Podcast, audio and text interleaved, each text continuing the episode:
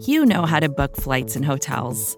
All you're missing is a tool to help you plan that unbelievable travel experience. That's why you need Viator. Book guided tours, excursions, and more in one place. There are over 300,000 travel experiences to choose from, so you can find something for everyone. And Viator offers free cancellation and 24 7 customer support for worry free travel. Download the Viator app now and use code Viator10 for 10% off your first booking in the app. Find travel experiences for you. Do more with Viator.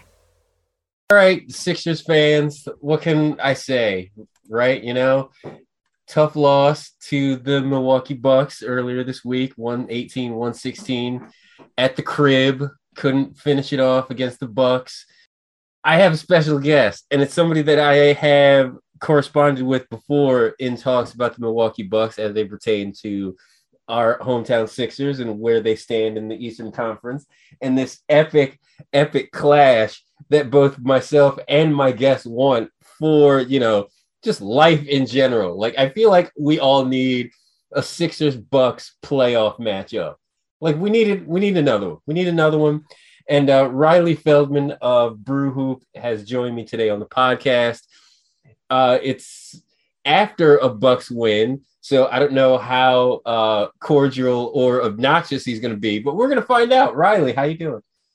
Uh, Adio, I'm doing great. Uh, you're right. It's it's the I'm doing really well actually. Besides just the victory, I'm doing good. Otherwise, um, you're uh-huh. right that it's the it's the people's playoff series. It's the thing that nobody besides maybe our two fan bases have been clamoring for. But ever since the depths of the process and Giannis's early years, um, it was. I think last time I was on the podcast, I said it's the like loser fraud franchise off. Like yes, biggest loser fraud franchise leaves town. Whoever. So unfortunately, you know, not to you know bling ourselves out too much. Now that we want a title, it's less loser fraudy for us. But I'm willing to go back. And, and yet you're days. going to do it anyway. exactly. So uh, I'm excited. Uh, if that's something that happens, I think it's it's something I've been looking forward to uh, for a long time. One of our, our co-managing editor at Brewhoop, Adam, uh, he lives in Philly, so we always get some good Philly intel from him. Um, so for us, it's personal. Uh, but in either regard, uh, happy to be back on. Thanks for having me back on. How dare you send spies into our midst? What, what is that? I know, I know. He's he always he has to be the lone voice every time the team comes into town. Uh, he's you know obviously he doesn't get back to Milwaukee all that often, so um, we're happy to have him out there to give us the eyes and the ears. And you know some of the stories he says or gives us on the podcasts, I think Philly fandom is uh, obviously renowned for how scary passion it is. I mean, it's like it's on different levels. We just it's unbelievable some of the stories he tells. So uh, I'm glad that I get to run into you at least. It's a little more, you know, level headed, I, I, guess, I, of fandom. I'm way more even keeled than like the majority of the fan base. yeah, I know. That's I, I, felt bad last night. Not too bad, but last night after the win, uh, retweeting some of who I assume was maybe your worst examples of sports media figures in the market. Yeah, my, like some my, of the takes, I'm like, man, this is this is extra over the top for sure. My arch nemesis, Mr. Eliot Shorr-Parks. Yeah, I can't I can't stand that guy. We we've been we've been at odds for about a decade. He he doesn't know who I am, but that's fine. I don't care. It can be a one-sided uh, rivalry. That's fine. I'm those okay those are the best kinds of rivalries. They're the best ones. You, yeah, you're the only one who knows that it's a rivalry, exactly. but you get to stew on it. Yeah, those are fun.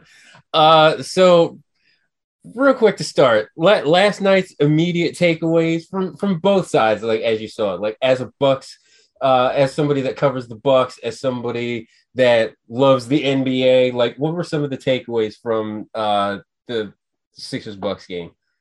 Uh, it was a rock fight at yeah. times, but I, th- I thought I thought in in a lot of ways it's a real shame. We were talking on our side, I'm sure you guys were as well, that this was uh, just on local TV. This should have been a national game. It had back and forth. The Bucks come out scorching in the first quarter. Second and third quarter, the, the Philly starts to take over. It's kind of a dead heat in the third quarter, and then that fourth, the like interplay between uh, whatever checkers or chess Doc was playing with the lineups, and then the Bucks slowly working their way back in. Um, just like immediate takeaways right after the game. This this particular matchup is totally different with Brook Lopez out there. Uh, I know we're going to talk a little bit more about him in yeah. depth, but the matchup between him and Joel Embiid, especially on the defensive end when Brook is guarding Joel, uh, obviously there's very few people who are equipped to slow Joel down. I think he started the game one of eight from the floor. Yes. And part of that is um, just Brook's physicality. I would have hated had we had to go with, um, say, for example, Bobby Portis, who racked up like three fouls in his three minutes he was on the floor. Or we acquired. Yeah, I was Serge like, please Ibaka. give me more Bobby Portis. Yeah, give me I know, more of that. Well, and that's why we acquired Serge Ibaka at the deadline. But even then, having watched Serge play for like you know three four weeks now. He's a strong guy but you just you can see the two of them. There's a physical difference with brook he's a lot heftier. Um, and in general his like the secret to him being so successful at the bucks is the fact that he's able to do this drop zone scheme at such a high level. And i thought last night of Right. everybody that really shined, I thought this was the Brook Lopez since he's returned about a week and a half ago. This was his signature performance. So that was for me big sign. Uh, and then the the only other thing for us is this Bucks team, the way that they're able to execute on both ends of the floor at the end of the game, the intensity of the defense. You know, say for example, uh, that very final possession or the second to last possession you guys had where they tried to do the James Harden, uh, Joel Embiid two man game, and it Right. just it's Jrue at Jrue Holiday and Brook Lopez totally shut it down. Beautiful sequence from them, and then every time down on the floor, Jrue Holiday, Khris Middleton, Giannis Antetokounmpo, three guys, they're going to just generate decent looks almost as a rule. So I, I just thought there was a lot. If you're a Bucks fan, of like, okay, we have our crappy second, third quarter. That's annoying. We do some like some idiotic stuff, but when it matters most, so long as we can maintain contact, they play at such a high level that it's like, you know, it, we're just a tough squad to beat. Was the main thing that I took away from our side, at least. So I, I will ask one simple question, and uh, I, I want you to be honest. That last play of the game was that clean block. You Oh, can of admit it. Come on, You can admit on. if it wasn't. It's fine. No, no, never. I thought I it was so close. I mean, I understand was. why they why they called it a goaltend right away because it was so. I mean, so bang bang. It was two guys um, who both knew exactly what their assignment was. Like Embiid gathers off of. I don't know. Was it an air ball from Harden or was it? No, did it kind of I- graze the rim? It kind of grazed the rim a little bit. It wasn't a great shot either. Either way, it I wasn't a great shot. I would have I would have preferred Joel just go up strong, just like two hand thunder dunk that thing. Because Yeah, like yeah. worst comes to worst, like maybe you get a foul called on you. But like Yeah. that little bunny layup, I I knew that was problems.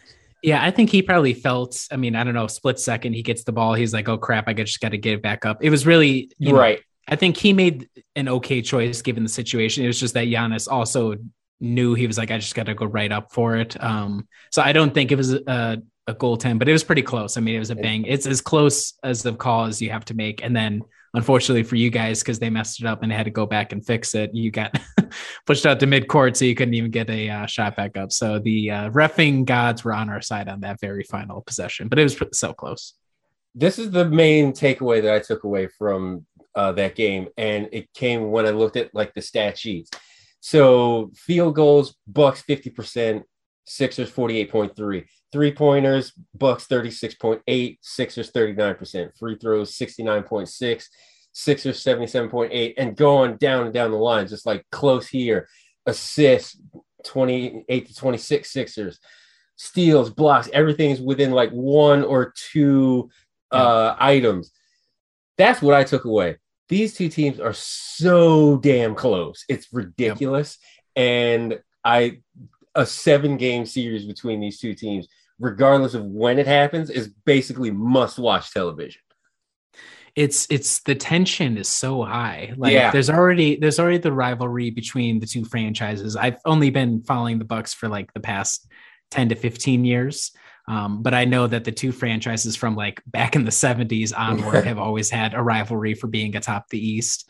So you get that kind of juice. You got the fact that um, you know you have a lot of stars that are going to be getting time out there and then what's probably what makes it the most fun is that each team has role players who when they get going i mean you're like how am i supposed to stop this guy so like you know, for us all year, it's been Bobby Portis or Pat Connaughton coming off the bench. For you guys, it's been like, you know, Maxey or if Tobias Harris has a good game. Like there's just all these role guys beyond that. So like so many teams in the league, when you're thinking of how are we going to shut them down, you're like, well, of course we're going to try and corral James Harden, Joel Embiid. Then it's that second, third tier guy the quality of those can be a difference maker in series, especially if it goes seven games. Like, who can we get one to two good games out of? And both teams here have plenty of guys that you're like, well, maybe it'll, you know, things might work their way and they'll end up being a key guy, um, even if just for that one game. So that's probably uh, what makes it most exciting is like two really good teams with good rosters and uh, they do enough dumb stuff to make it interesting between the two teams uh, so it's not like a foregone conclusion, like, oh, the Bucks are going to execute at such a high level the entire game, or the Sixers are going to execute at such a high level the entire game. So there's enough dumb in there as well to keep it interesting. So there's a lot about it to, and to, to like, and it's just chaos. That's that's what it is. It's just organized chaos. Riley, I'm just going to point this out to you, and it will explain why I have little faith in the Sixers to close out the Bucks in a seven game Sixer uh, series. Uh, you have Brook Lopez and Serge Ibaka and Bobby Portis that you can throw on the front court. We have yeah. Joel Embiid and Paul Millsap. See, that's that's kind of where I'm just like, okay, yeah, I'm I'm not feeling good about things when Joel has to sit. Oh, don't come on, don't talk down. You almost had Paul Reed too. Per per doc, he almost went with Paul Reed uh, or something. Forget like the so almost. Put him in. Jesus, we're tired of this. Um, quick focus on the role players, but now let's go to the, the stars. Um, Embiid Harden. Now that you've seen these two like close up against your Milwaukee Bucks, um, frightened a little bit, May- maybe a little bit of uh, okay, maybe we can't take these guys in a seven game series if Embiid and Harden are particularly on that series.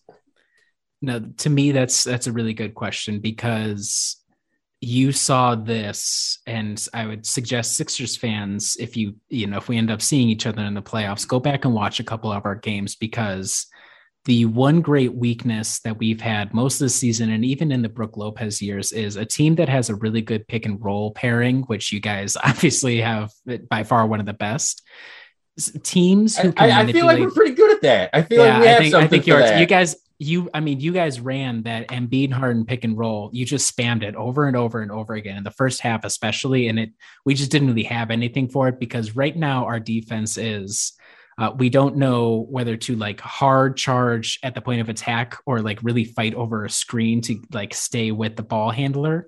And even then, even if we do, those two guys are so adept at manipulating space between each other. Um, obviously, both really good at attacking the rim, um, can do like floaters and stuff if they're on their game in that regard, and then obviously Harden is able to like they can both shoot it from like three, Harden more than Embiid, but if they're on top of that, that's what would probably get me worried. The one thing that I would say against you guys is, uh, you know, no offense, but Paul Millsap guys, minutes.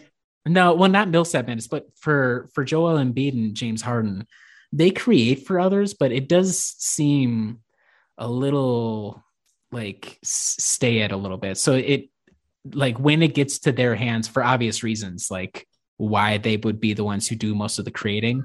But a lot of the guys around are like, okay, what are they doing on offense? Like nobody's yeah. doing anything. We're just doing the the watch these guys. And you know, to, to your guys' credit, watching them work works a lot of the time.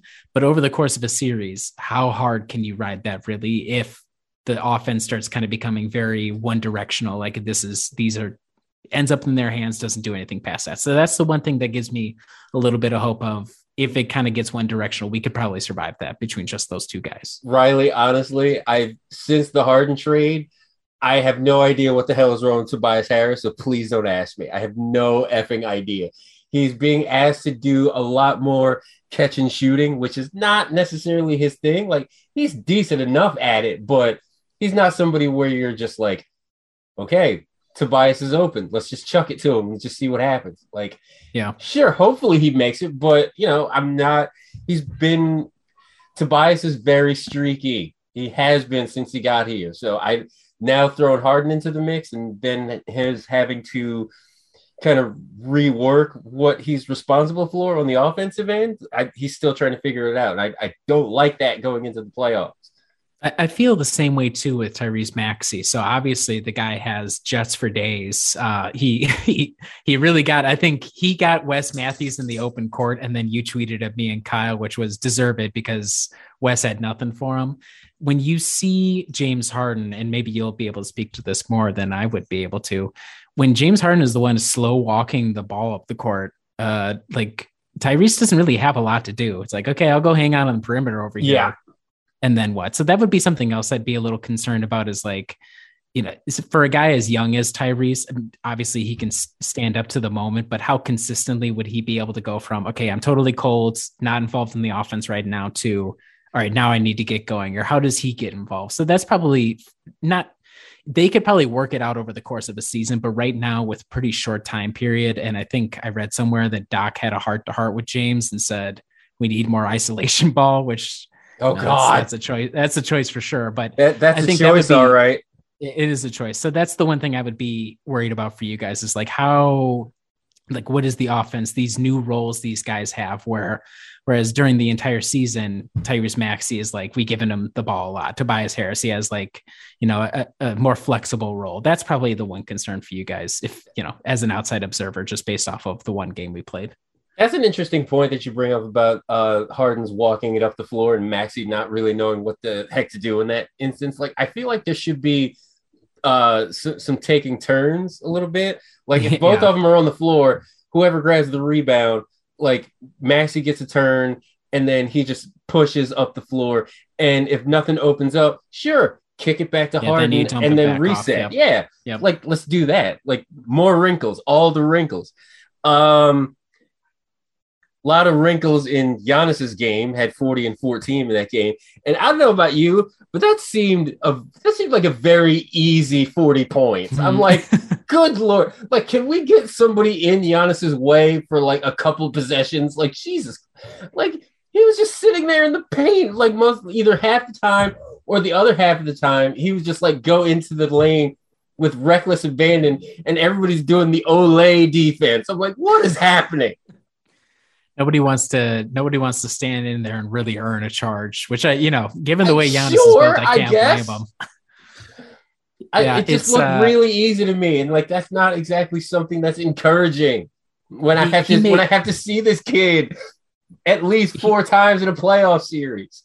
he um he makes it look easy against a lot of teams so you shouldn't take that as a bad thing there are so many times where we're on our podcast or just as the staff we're like wow i just looked and Giannis has like 36 he has 38 and it's like i would have never guessed he's just it his positioning in the open courts uh the turnaround jumpers he's got he no longer does the thing or not as much i should say he doesn't have what some have called dark Giannis energy, where it's like, look, I'm just I'm just gonna force the issue. And you would have recalled, or anybody would have recalled, like two or three seasons ago, the guy was a charged machine. Like Yeah. he he was racking them up left and right because so much of it was like, look, I don't trust the rest of my teammates. Eric Bledsoe is my point guard, so I just have to kind of create for myself, and that forced him to do a lot of like lower the shoulder and just try to make it happen. And nowadays, he just seems to be on a different level in terms of his understanding of what his body positioning is, his moves.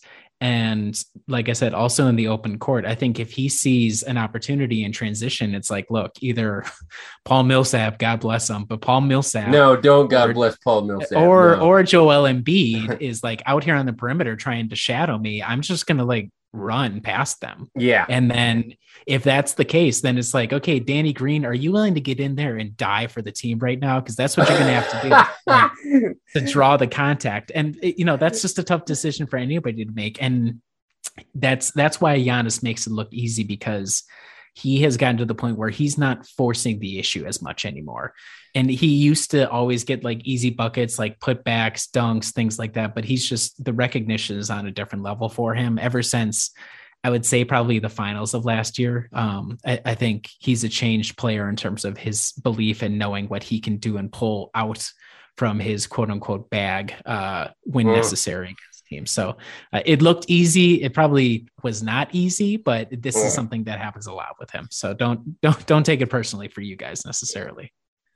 Fair. Uh, your colleague on the podcast, Kyle, uh, he, he tweeted something, and then it happened during the game. If Khris Middleton is on, it's over for everybody. I'm like, yeah, that that third quarter, yeah, yeah, I, I, I, I get his point. um, Khris Middleton has always been, I, I don't want to say like underappreciated, but I, I feel like that's the right word because he's been sticking it out in Milwaukee for the longest time. There Yep. was a period where I was hoping that the Sixers could steal him away during free agency, but that didn't happen. I'm, I'm I'm very much on the record as saying, yeah, give that man whatever the hell he wants. Um, but Middleton, I, I agree. If he's on, that just adds a whole other dimension to the Bucks offense, who are very much still kind of live by the three, die by the three, and then get your 40 or whatever from Giannis. Like, does that is Yeah. that accurate? I would say so. So Jrue is Jrue Holiday is the one different guy, and we're a little bit different now that Brook is back. But for the most part, yes, it would be like Bobby's out on the perimeter, Wes Matthews or Grayson Allen's on the perimeter, uh, and then Khris and Giannis. Khris, when he is on, um, he brings a different dimension just because he then is the best isolation scorer on the team for sure. Like his bevy of moves, his recognition. Uh, the main issue is he's probably had a bit of a down year for him. Uh, percentages are okay, but uh, he's been asked to do a lot of like playmaking, and he's just not that skilled at it. He's okay. He'll make like a really tough, like pretty pass, but he will turn it over quite a bit. Right. Um, and the way that I look at it is actually the pecking order is Giannis most important, most reliable. Jrue is probably the second most important player on the team offensively. And then Khris is number three because if Khris is having an off night, it's either cold shooting or he's just not shooting, which is a problem we've had with him for a while, Right. uh, or he's turning it over a little bit. But it's not, he's not necessarily the primary ball handler. But yes, if he gets going, he's totally capable of carrying the offense for a quarter, a quarter and a half, for even to like a full half if he needs to. Uh, it's pretty rare that he's done that these days, but he's he's totally capable of like giving you nine points in a row just to break a streak for the Bucks. So he is critical if he gets going. And I thought going back to a little bit about like the depth in the shooting, like I thought not having Donte DiVincenzo was going to be a serious problem for the Bucks, like going forward eh, with in terms of like who Not is going to take Not some of these minutes. Not even a little and, bit. and now just like you, you guys have like recreated Grayson Allen's career. And I'm like, you sons of damn it! I hate, I hate your player development people. I hate all of them. Yeah. No, uh Donte Donte was in a weird spot because he had had all these feet injuries and then an ankle injury he was coming back from. He was never a good three-point shooter. Um you know, don't tell Adam this because he's a big Donte guy, but I've been dare on the, off I've been off the Donte train for a couple of years now. So I was I'm gonna have to cut this part out for all the Villanova fans that might be listening so- to this oh yeah, I'm sorry. I keep forgetting. Sorry, sorry, Villanova fans. He's fine. He's fine. But He's it's just fine. for for what we needed in our sp- I mean, Villanova fans will know he's he's a guy who does a little bit of everything, and that's a, a guy who can be useful for certain teams. But for a team like us, who's like you're going to be a bench guard, we need you to do like one thing really well. Uh, that Yeah. wasn't necessarily a thing that he did at a super high level. Um, he fit way better as a starter, and ever since he got moved back to the bench with the injuries and stuff, it just didn't make sense for us. So Yeah, uh, so that that is fair of you to have pointed that out. Be like, oh, there's this concern. Um, but I think the things that have solved for that are yes, Grayson Allen. He's come in, he's played really well. Um, it was interesting that he got benched last night. I'm not sure if that's a permanent move or if that was a one-off from uh, Coach Budenholzer. And then the other guy that I should point out is Jevon Carter, who Jevon get Any- he didn't get any minutes last night, but he has played out of his mind since he came to Milwaukee. I think he's shooting like 57% from three since he showed up. He really Uh, has too, and I'm just like, where did this kid come from? I Watching. Bucks games, I'm like, who is this guy? what is this? Oh, that's what I thought too. He got cut from the Nets and then we picked him up and then he's just been great. So he's only six one. So his main issue in a uh, Sixers series would be he's way too small to like guard James Harden consistently, even though he's the best point of attack defender of a pick and roll guy that we have on the roster. So I don't know if he would even have a place in the Sixers series, but in terms of keeping the winning ways, even though Donte is gone, he's come in, been the defensive guy. Like we've gotten good minutes, guard minutes from a lot of different guys to help fill that in. And I think that's why we probably look our best as of the past month or so than we have the entire rest of the season. All right. So Riley Feldman is on with me. It's the Out of Sight podcast and the Liberty Ballers podcast network. Uh, we're going to take a quick break and then we're going to do some landscape checking. We're going to do some stuff about the Eastern Conference and then we're going to talk about the MVP race a little bit because we both have some skin in this game. So we will be right back after a word from our sponsors. With threats to our nation waiting around every corner, adaptability is more important than ever. When conditions change without notice, Quick strategic thinking is crucial, and with obstacles consistently impending, determination is essential in overcoming them. It's this willingness, decisiveness, and resilience that sets Marines apart. With our fighting spirit, we don't just fight battles, we win them. Marines are the constant our nation counts on to fight the unknown, and through adaptable problem solving, we do just that. Learn more at marines.com. When you need mealtime inspiration, it's worth shopping Kroger, where you'll find over 30,000 mouthwatering choices that excite your inner foodie. And no matter what tasty choice you make, you'll enjoy our everyday low prices, plus extra ways to save, like digital coupons worth over $600 each week. You can also save up to $1 off per gallon at the pump with fuel points. More savings and more inspiring flavors make shopping Kroger worth it every time. Kroger, fresh for everyone. Fuel restrictions apply. Once again, it's the Out of Sight podcast and the Liberty Ballers podcast network. I'm your host, Adio Royster. Chill ride, chill vibes, as always. Talking Bucks Sixers with Riley Feldman of Brew Hoop. We talked about the game that went down earlier in the week, and now we're doing some landscape checking. Let's start with this. Um, who's the MVP?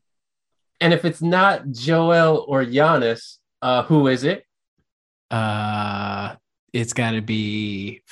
I don't know.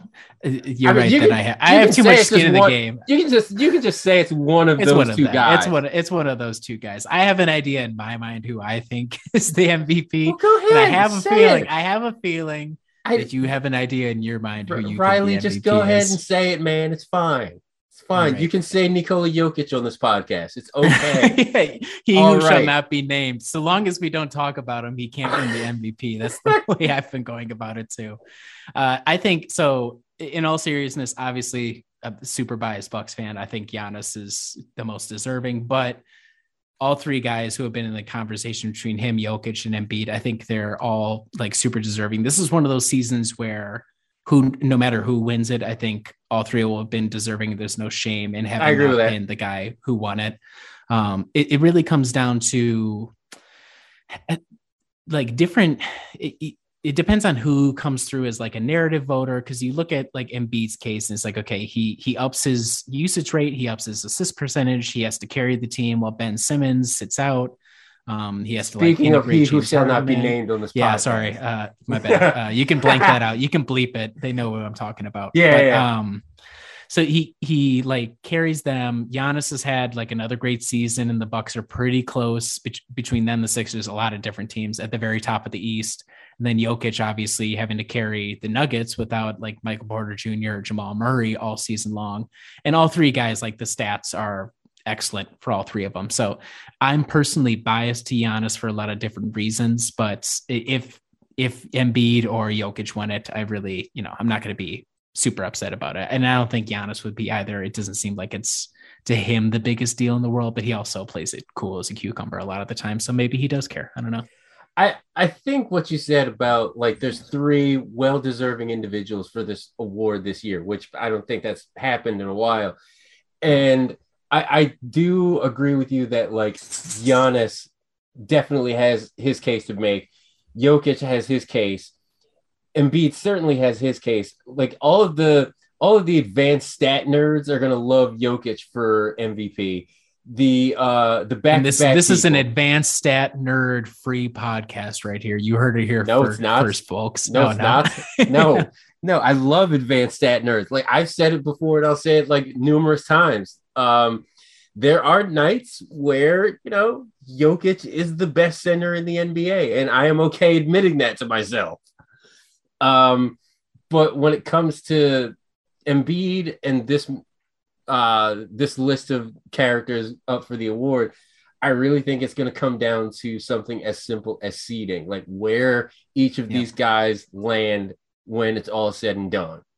No, I agree. I think, you know, it for Jokic, if he if his team ends up in a play-in spot, I mean, you know, that that won't be fully his his fault, but I think that'll be maybe a big dent. And then between Embiid and Giannis, if one of them are able to manage the top seed after everything that went like the teams went through, like we had a lot of injury issues, COVID problems. A lot of teams had COVID problems, but um, and then obviously, like I said, with uh, he who shall not be named, uh, you know, AWOL for more than half the season.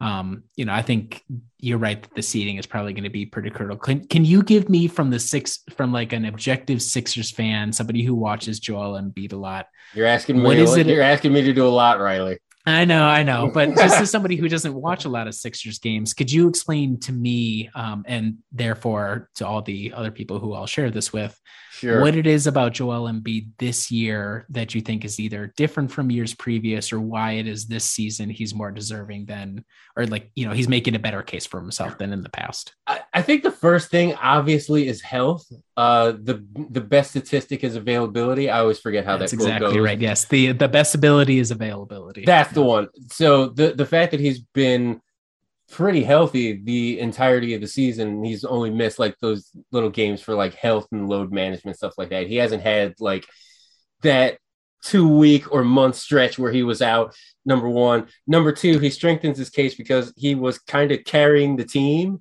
in December and January. And still kind of is. He's still the main focal point of everything the Sixers want to do on offense. And then on defense, obviously, he's going to do everything that he can there with his energy. I feel like Giannis has a little bit of an edge defensively. If if Embiid won the MVP and Giannis won Defensive Player of the Year again, like would that that seems like an even trade off. That's what I would say. If that was going to be all the different ones, that's a probably pretty good split between the two of them. Now we get to the the totality of the Eastern Conference landscape. I'm looking at the standings. I'm looking at them right now, and there's some there's some irregularities, some things that I didn't expect. There's some for okay, so it's Miami, Milwaukee, and Boston one, two, three. As I record this podcast right now, Sixers are at four, Chicago's five, Toronto six, Cleveland seven, Brooklyn eight, Charlotte nine, Atlanta ten. Oh, Of you're forgetting Nick Knicks 11. Come on, don't don't count the Knicks out just yet. They, the Knicks are five games. The Knicks are five and a half games out, and Julius Randle right. is trying to trying to do a James Harden and force his way out Yeah, you're right. Okay, sorry about that. Yeah, you're right. Um, between, I, I guess the top, sure, because I, I I'm a little afraid of the Atlanta Hawks in in some capacity. Between those ten teams, like who do you believe in as a team that can come out of the East? This is tough. This is I'll this tell is you- my Because Yeah, I'll tell you for it, me, for for, me that list is for me that list is two teams. It's Milwaukee and it's Philly. I have not, do not really believe in Miami, and the fact that Miami lost to the Sixers with no Joel and no Harden only solidified that fact for me. Mhm, yep. The Celtics, sure, they're playing great now, but what's going to happen when the same team has to face them four times out of seven? Right. And, and the- they don't have Robert Williams out there, and that's that's Embiid. That's barbecue chicken out there. That's Shaq level barbecue chicken for Embiid. I would assume. I have no idea. And they have Giannis. Daniel Theis out there, and Uh, Giannis too. That's Daniel Theis. losing- Daniel Well, I know, Theis is not bodying anybody saying. in the Eastern Conference. I'm just saying, I'm looking, I'm trying to think of big men on their roster, and I think he is their main guy. So yes, that's I mean, for either Embiid or Giannis, that's that's that would not be pretty for the Celtics, I don't think. Chicago, Chicago's fraudulent. Toronto, Yes, Toronto, Toronto is maybe a piece away, I guess. So maybe They're they scary. I wouldn't want to play them because they'd I wouldn't either. series absolute hell, but I think you'd probably be able to prevail over them. But they they would be scary for sure. Maybe Toronto needs to trade for Kawhi again. I don't know. Uh, Good idea. Cle- Cleveland is the we're just happy to be here team. Yep, we've had more success than we expected. Just please let us win one game. That's the gentleman sweep team. Uh, Brooklyn scares me a little bit if uh, since you know Kyrie is back in like the full uh the, the, full scope of playing both home and away games, unless Yeah. unless somehow they get like games against Toronto, in which case Kyrie is ineligible. Um, Charlotte, just go ahead and write them off. They're a piece or two away. Atlanta, like I can't count out Trae Young just because That's personal. That's personal for you guys. I mean, yeah, yes, that's that's more it's more PTSD. Like if the Sixers are somehow miraculously the one seed and Atlanta's the eight seed, I wouldn't want to see them. Um, but for me, it's Milwaukee and Philly. Those are the two teams that I'm like 100%. I believe in everything that these team teams are doing. There's too many questions about the rest of the field.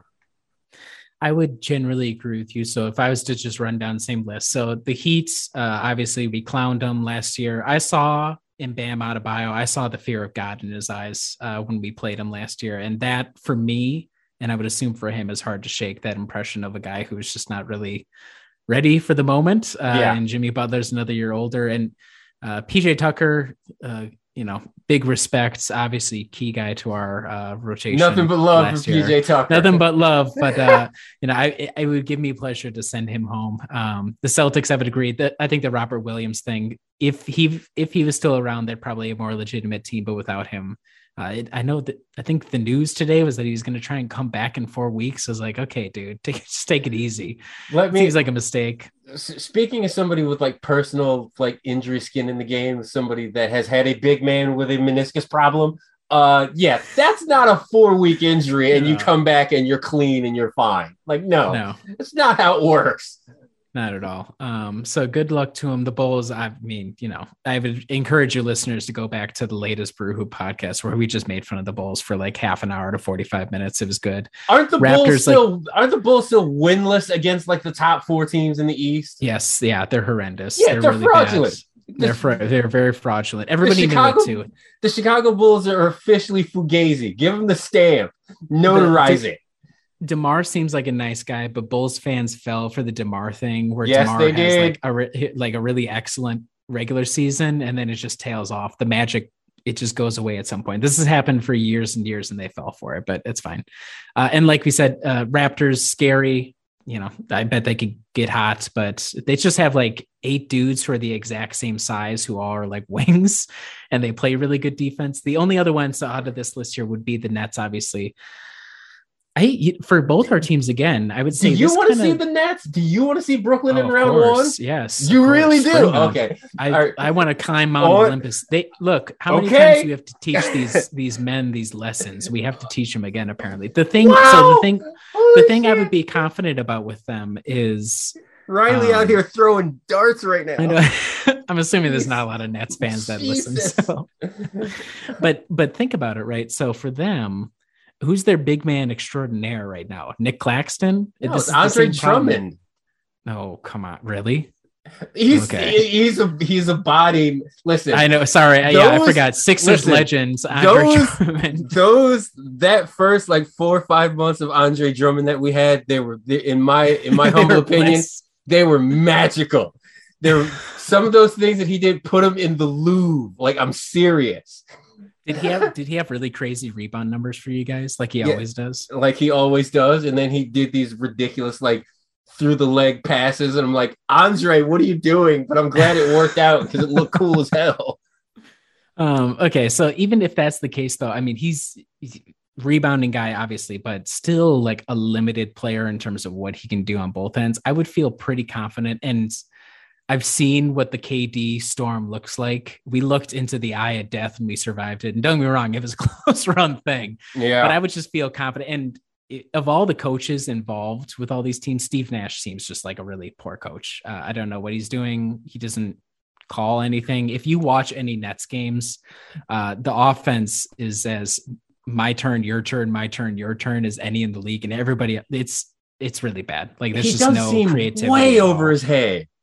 Yeah, and that's fine. That would, have been fine had their experiment with those two guys in Harden like gone according to plan, and they could have just let those guys do whatever they want. Right. But because it didn't, it's like okay, well, you have to like actually coach some of these bench guys. It just, you know, and then Joe Harris is obviously out for the season. There's just, I think there's too much there. There's a reason why they've been sitting so low uh, in the standings. Not only just the Kyrie thing, but I would just be, it's it would be the one weird case of an eight seed like having the chance to really knock off the top seed uh in the east but i i would feel pretty comfortable if we went up against the nets. If, of course that's like famous last words but if it's brooklyn miami in round one i i'm okay with miami uh, and Brooklyn duking it out to see. Uh, can we see if can we see if two teams can eliminate each other? And let's just like let's just eliminate, eliminate them both, and let's skip to the Bucks uh, Sixers Eastern Conference Finals, please. Uh, well, in, in order for that to happen, uh, I, I'm perfectly okay with it. By the way, if the Sixers slid down and just kind of stayed at like four, because that way they get Chicago in round one and it's going to be my yeah. My other question is: Do you have like a particular? Do you want them to try and win out? Because you guys are Chicago. still in the mix for the top. Chicago. Well, so I, here's the question: Chicago. Would you rather the four seed, or would you rather one seed and you get guaranteed home card and just hope you don't get like the Nets in the first round? You'd rather uh, Chicago, you think? I, I, think I would rather have Chicago because, like, for example, if it's Philly Chicago in round one is the four five matchup, the Sixers get either Miami or Brooklyn in round two. And I'm pretty yeah. confident against Miami or Brooklyn in that series. And Especially then also beat each other up in the first round too. Exactly. If that goes six or seven, then that bodes well for the Sixers who will probably take out the Bulls in four or five. yeah, easy, easy work and and then it sets up the bracket because then that means that Milwaukee is either two or three, and then we get the Sixers Bucks Eastern Conference Finals matchup we've been dreaming about for six years. I really do think, I mean, in terms of marquee, what what like the league always needs is like they need some like a story to tell. Right. And with these two franchises, there's like both distant past, recent past, uh, the whole, what was it? Uh, our our owner Wes Edens saying, uh, the guys in Philly say trust the process, we say trust the results. That turns yes. into like a big meme.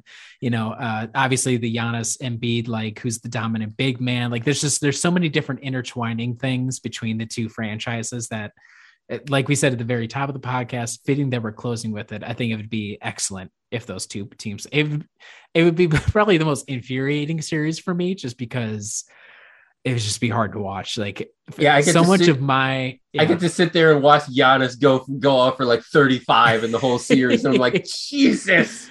Yeah, he's see if he can go for another fifty. It, it would be. Uh, I think the stars would come out. It'd be a heck, heck of a series to watch. It like the physicality would be up. Obviously, the crowds, both home crowds, great home crowds. Like everything about it is exactly what you want in NBA playoff basketball. So I do, I do hope of all the matchups that we get that one finally. And real quick, last thing, who do you like in the West? Man, that's a good question. I think I'm somewhat partial to the Suns. This is obviously a super radical take. The Suns, uh, they've been just too good. The Grizzlies are an interesting team just because I see so much of what the Bucks and Mike Budenholzer do stylistically in the way that they play. Obviously, they changed it up a little bit with Ja Morant and like Steven Adams and the other guys, but uh, I don't like Dallas. Jason Kidd's an idiot, so they're not going to come out of anything. Utah Jazz. We're reaching like you know this is however many iteration of the Jazz. Like everybody from maybe the the Warriors would be the other one, obviously with Clay, Steph, and Draymond and everybody else. But if I was to pick, probably Phoenix. But I wouldn't be surprised if any of the top three came out. Everybody else after that, I think that would be uh, maybe the Clippers if Kawhi and Kawhi comes back or whatever. But everybody else in the conference, I'm a little skeptical whether they'll have it to get out of the conference. I, I like I like Minnesota, like not to win the West or anything like that, but I do like the fact I do like what Minnesota has been doing. Like I thought that franchise was going to be like a lost cause, and they're trading. Oh yeah, towns I, I away actually, and everything. I live in the Twin Cities, so I'm a I'm local to the market, and it's they've been the way they were able to revive the franchise, I think the work that Anthony Edwards, he's that dude's a quote a minute, and uh, yeah. the way changes he's made brought these past two years, like culturally, and then obviously Pat Bev. Um, they, they've definitely been a lot more fun to watch this season than previous. I, I don't think they'll have enough juice to get there this year, but uh, for sure, the team on the rise. We'll see where they go with that. But I don't think they're, like I said, anyone past Golden State. I'm not sure if they have the juice to go all the way. Uh, here's here's my hot take, and I'm saying it right now. Memphis.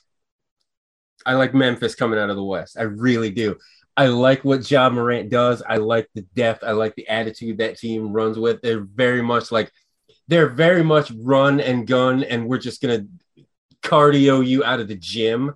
And not every team can handle that. Like that's it's it's a style and pace of play that not every team can match. And that's kind of why I like the Grizzlies to come out of the West, just because they're they're they're a little bit more unique than the other teams in the West. Yeah, dude, it's like watching the Harlem Globetrotters sometimes Yes. when you turn them on. Like they're, I- I've talked about this in our last podcast. They have this like cycles system. So the whole idea is just like whoever gets the rebound, everybody just dead sprints. And Everybody like, just run. Everybody and that's why you, that's why it seems like every single night is like, oh, check out this highlight where Ja Morant throws it between his legs to Steven Adams, who like launches it off the floor into De'Anthony Melton's hands. Like it's seriously, that's the reason why they get so many highlight. They and the other thing is they don't wait for threes. They're like, look, we're just gonna attack the basket. Like no trailing threes in transition, just everybody go for it. And they have all those wings who can play good defense, have a little bit of skill. Like you're right that all they need is like a couple of those guys to hit. And I would, yeah, I think Steven Adams would have the ability, like the way he's played on both ends, to throw off like a DeAndre Ayton. I Mhm. don't know what Chris Paul's status is. So I, that's not a hot take, but not the hottest of hot takes. Uh, I, I, do what I can. You know, I can only I can only singe myself so much before I have to reel it back. and they're and they're really fun. Like you know, come on, what what NBA fan can't root for Memphis, Tennessee? Like they were always fun in like the Mike Conley, uh, uh Marcus the- All days, The grit like, and grind days. grit and grind. hell And they've they've been like a the Cinderella. Z-Bo story for- days. I was here for that. everybody loves Memphis, so I think everybody could get behind Memphis coming out of the West. So if that happened, uh, I think that would be well deserved. It would be a lot of fun too. Memphis Sixers NBA Finals. That'll be fun. No, I'm just, I'm just, I'm Memphis, just, I'm Memphis just, Bucks. I mean- I'm just messing with you. Riley, always fun talking to you. Always nice to hear what uh, people are saying on the other side of uh, of our rivalries, our uh, our, games. And uh, yeah, it's always fun talking to you. Yeah, and hopefully- yeah, it- it hopefully we'll that- be able to it come sucks that Kyle the- couldn't be on the show this time, but that's all right. I'm, We'll- I'm thinking if we face up in the playoffs, we'll be able to do plenty of appearances, and we'll have to do the neighborly thing, the Midwestern thing, and have you back on over on our podcast as well to return the favor. So I'm hoping the series dope. happens I'm in. can talk again. Yeah, I'm down. again in the near future. exactly. Uh, where can everybody uh, read all of your work, listen to all your stuff on uh, social media, give out your this is your time. This is your time to plug. You go This is ahead. plug time. Plug. This is the moment. this is Uh, the allotted plug moment. Yeah, so if I was a good trooper, I'd plug all the site stuff. But uh, you can find me. you can find me personally, mostly on Twitter at Riley Feldmann. It's Feldmann with two N's. Uh, if you look up Brew Hoop, you'll find us. Um, I have my weekly column every Monday over there on Brew Hoop. Uh, obviously, contribute occasional pieces where we'll do some more in depth stuff over there. Uh, I write my own personal blog, which is just my name.com, uh, which is it's really uh, egotistical. But if you have any It's interest in non-basketball stuff, that's exactly right. Um, and then yeah, you can find the Brew podcast. Uh, it's a Bucks podcast, but um, I swear it's somewhat accessible to like a general fan. So if you just if you have interest in checking in, seeing what's up with the Bucks, uh, every Sunday usually uploads, um, and we have a good time with it. It's me, Kyle, our good friend Adam as well. It's a, it's we enjoy it a lot, and we would love to have you there as well. So you can come and hang out with us sometime. All always down, always down on a Sunday because I, I I'm not a church going man, so it's like my Sundays are free. I got nothing going on right Well, now. we're, we're ready to sermonize for you on the. There's no, Hoop yeah, right. There's no, there's, there's no church. There's no football. Just like I got nothing to do on my Sundays right now. like I'm taking, We'll- we'll I have openings. I'm, ha- I have openings, unless, unless there's like a nice brunch happening going on here in Philly. or that noon those noon tip off matinee games that all Oh. teams dread because everybody God. plays just horrendous basketball. That's a universal thing too. Ah, always fun talking to you, Riley. I'll talk to you soon, my friend. Um, I, I don't want to be, I don't want to be that guy. So I'll say good luck to the Bucks. Like I don't want to be that vindictive because you know what, the basketball guys will not like that. And that's the We'll last say- thing I need. Yeah, we'll say good luck to the Sixers, unless, and of course, we see you in the playoffs. In which case, I hope failure for you. And I, I know that feeling's mutual, but it's out of respect. It's out of respect. Kareem Abdul-Jabbar, patron saint of big men, pray for us. Uh, always good talking to you, Riley. I'll talk to you soon.